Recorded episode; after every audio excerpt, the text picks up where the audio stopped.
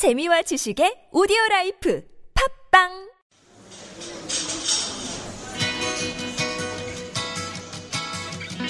안녕하세요. 타일러 라시입니다. 반갑습니다.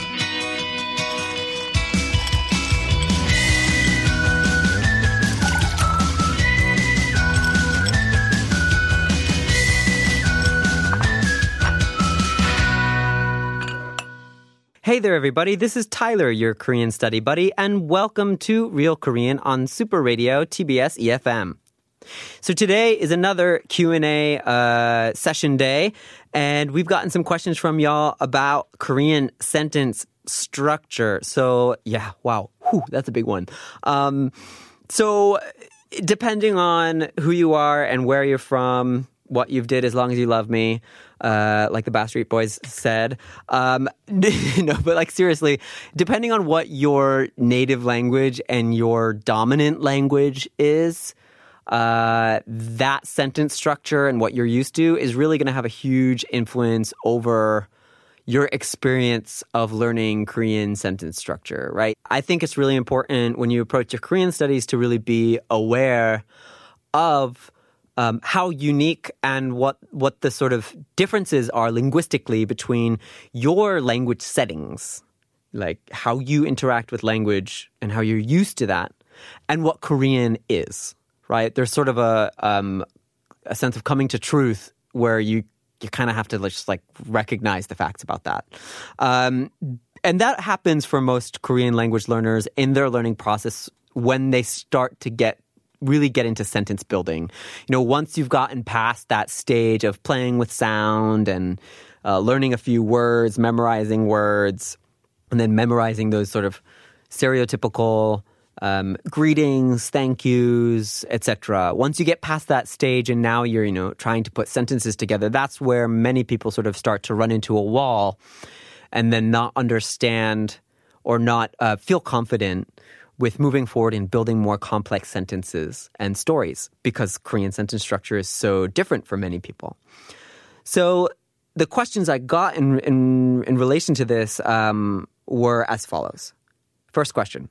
I am not sure whether I am making correct sentence structures or not. Right, so yeah, I feel like many people can relate to that. Second question, it's hard to get used to connecting words and making them into a sentence. Yeah, definitely. So both of these um, are, questions are really getting at a similar thing in, in my perspective. Let's, let's deal with them in, in the order that we receive them. So I'm not sure whether or not I'm making correct sentence structures. So, yeah, definitely. Um, that's going to be true for probably the more majority of your Korean language learning experience. So, because, you know, the more grammar you learn and the more um, expressions you learn, then, then the more you have to think about and deal with. I feel like language learning is a lot like swimming in the ocean. You know, you go to the beach and you're like, wow, it's beautiful. Look at the water. And so you like go and you touch the water and it's like su- super fun and the waves and like to watch the waves go back and forth and how it feels on your feet, right? And so then you go in the water and you're like splashing around. This is great. And then you like start swimming a little bit, but then you realize like the deeper you go, then all of a sudden like the, there's no bottom and then all of a sudden the tide is like pulling you out a little bit and you're like, oh crap, like I should probably stay close to shore. And then, you know, some people get really into it and they go snorkeling or scuba diving, and then as time goes by, like before you know it, the deeper you go, the more water pressure there is, the farther you have to go to find things in the water. Like it's It's a really um, immersive experience, right? Um, and it can be really overwhelming. The deeper you go, the more water there is above you, right? And the harder it is to swim. So that's what language learning can feel like, and especially with sentence structure and the amount of grammar that you learn. But I think, like I said, it's really important to, to come to terms with Korean sentence structure. So Korean is a subject, object, verb, language, as they say, S O V, right? Um, so you're going to mention sort of or imply the subject, and then you're going to talk about the object, and then you're going to say the verb, right? So it's completely different than than many Western languages, right? Um, but I think more important than that, because many people are, ex, you know, they hear this explanation, oh, yeah, subject, object, verb, it's not subject, verb, object like we're used to, blah, blah, blah. But it's more than that, you know. The sentence structure and the why, the reason why it's feeling difficult is that Korean is an agglutinative Agglutinative language. That's a hard word, right? So agglutinative means that you're literally, like, to glue things on, right? It's it's you're literally taking things and you're sticking them on the end of more things until you get this really long pile of things, right? So it's like, say you have a, a, a train, right? And you just keep putting carts on the train, right? You keep putting car after car after car after car on the train. And that's how you build words. That's how you build sentences. You know, just sticking on to the end, right? So you have the verb hada.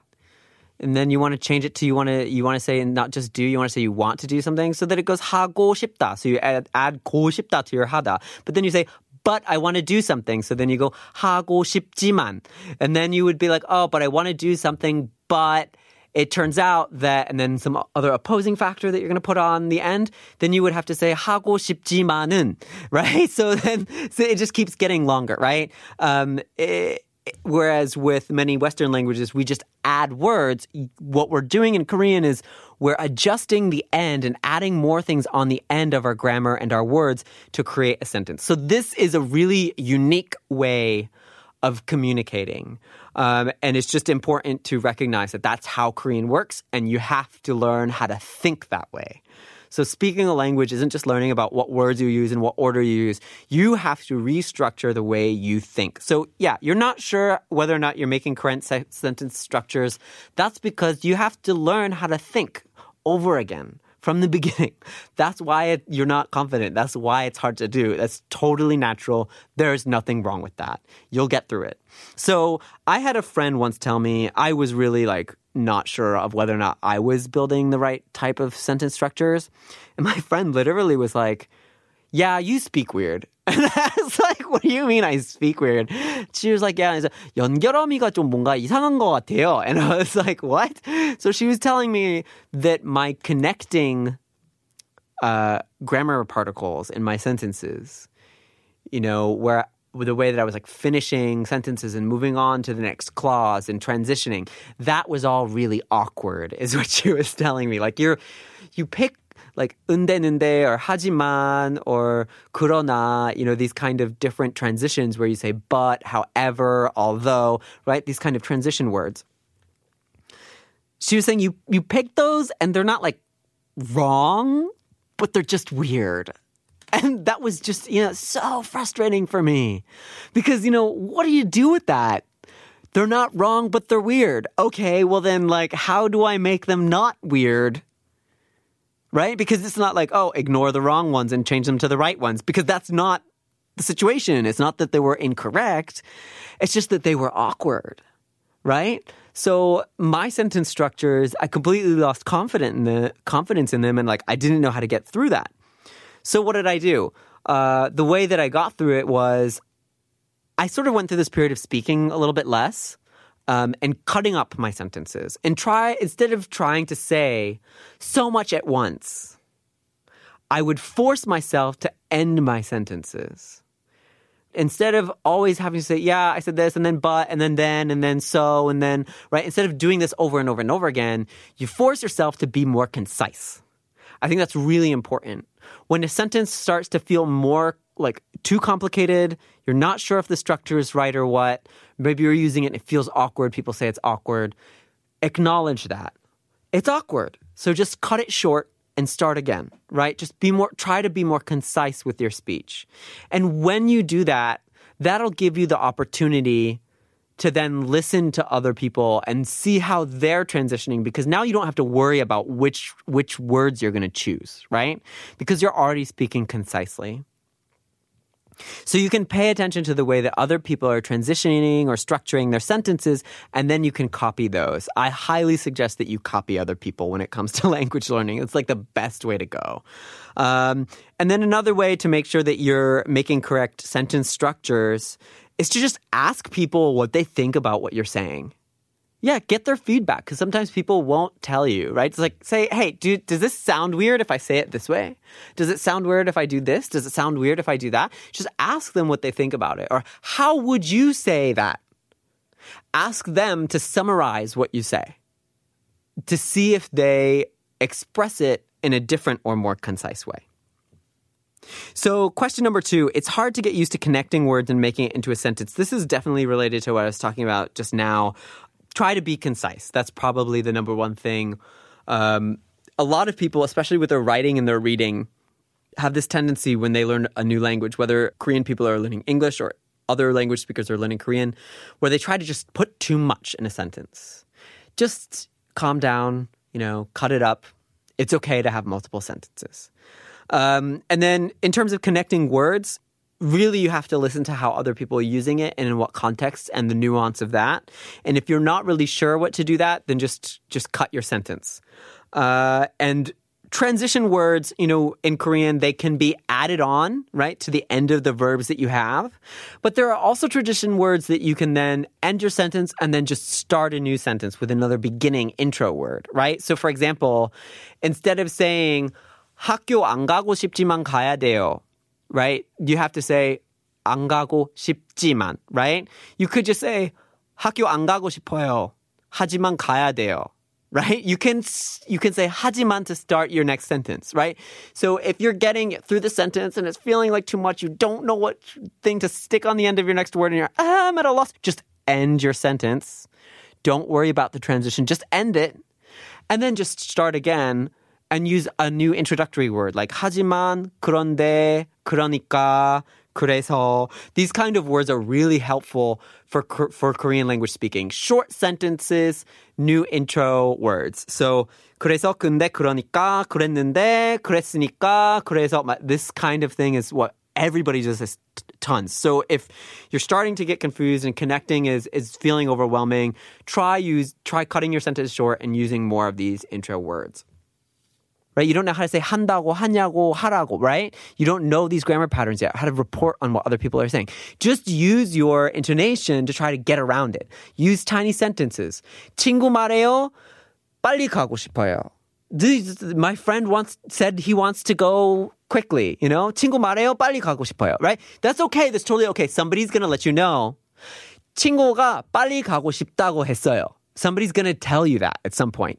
So, so say, you know, okay, connecting words are complicated and the grammar is complicated. And maybe you don't know the connecting word yet. That's okay. Cut your sentence short. Use your intonation to imply the feeling of what you want.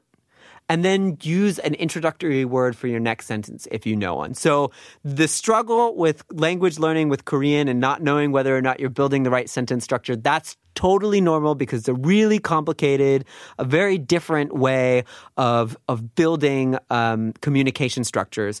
But people speak Korean and you can use your sort of human ways of expressing yourself as a tool to move forward in learning the language. If you have any questions about language learning with Korean or how to study or grammar or anything like that, then feel free to send us your questions. You can send us an email to superradio one oh one point three at gmail dot com or check us out on Instagram at superradio one oh one point three and send us a D M or leave us a comment. We'll get back to your questions with answers on Fridays. So please tune in next time. This has been Tyler, your Korean study buddy on Super Radio, Real Korean, T B S, E F M. 다음에 만나요.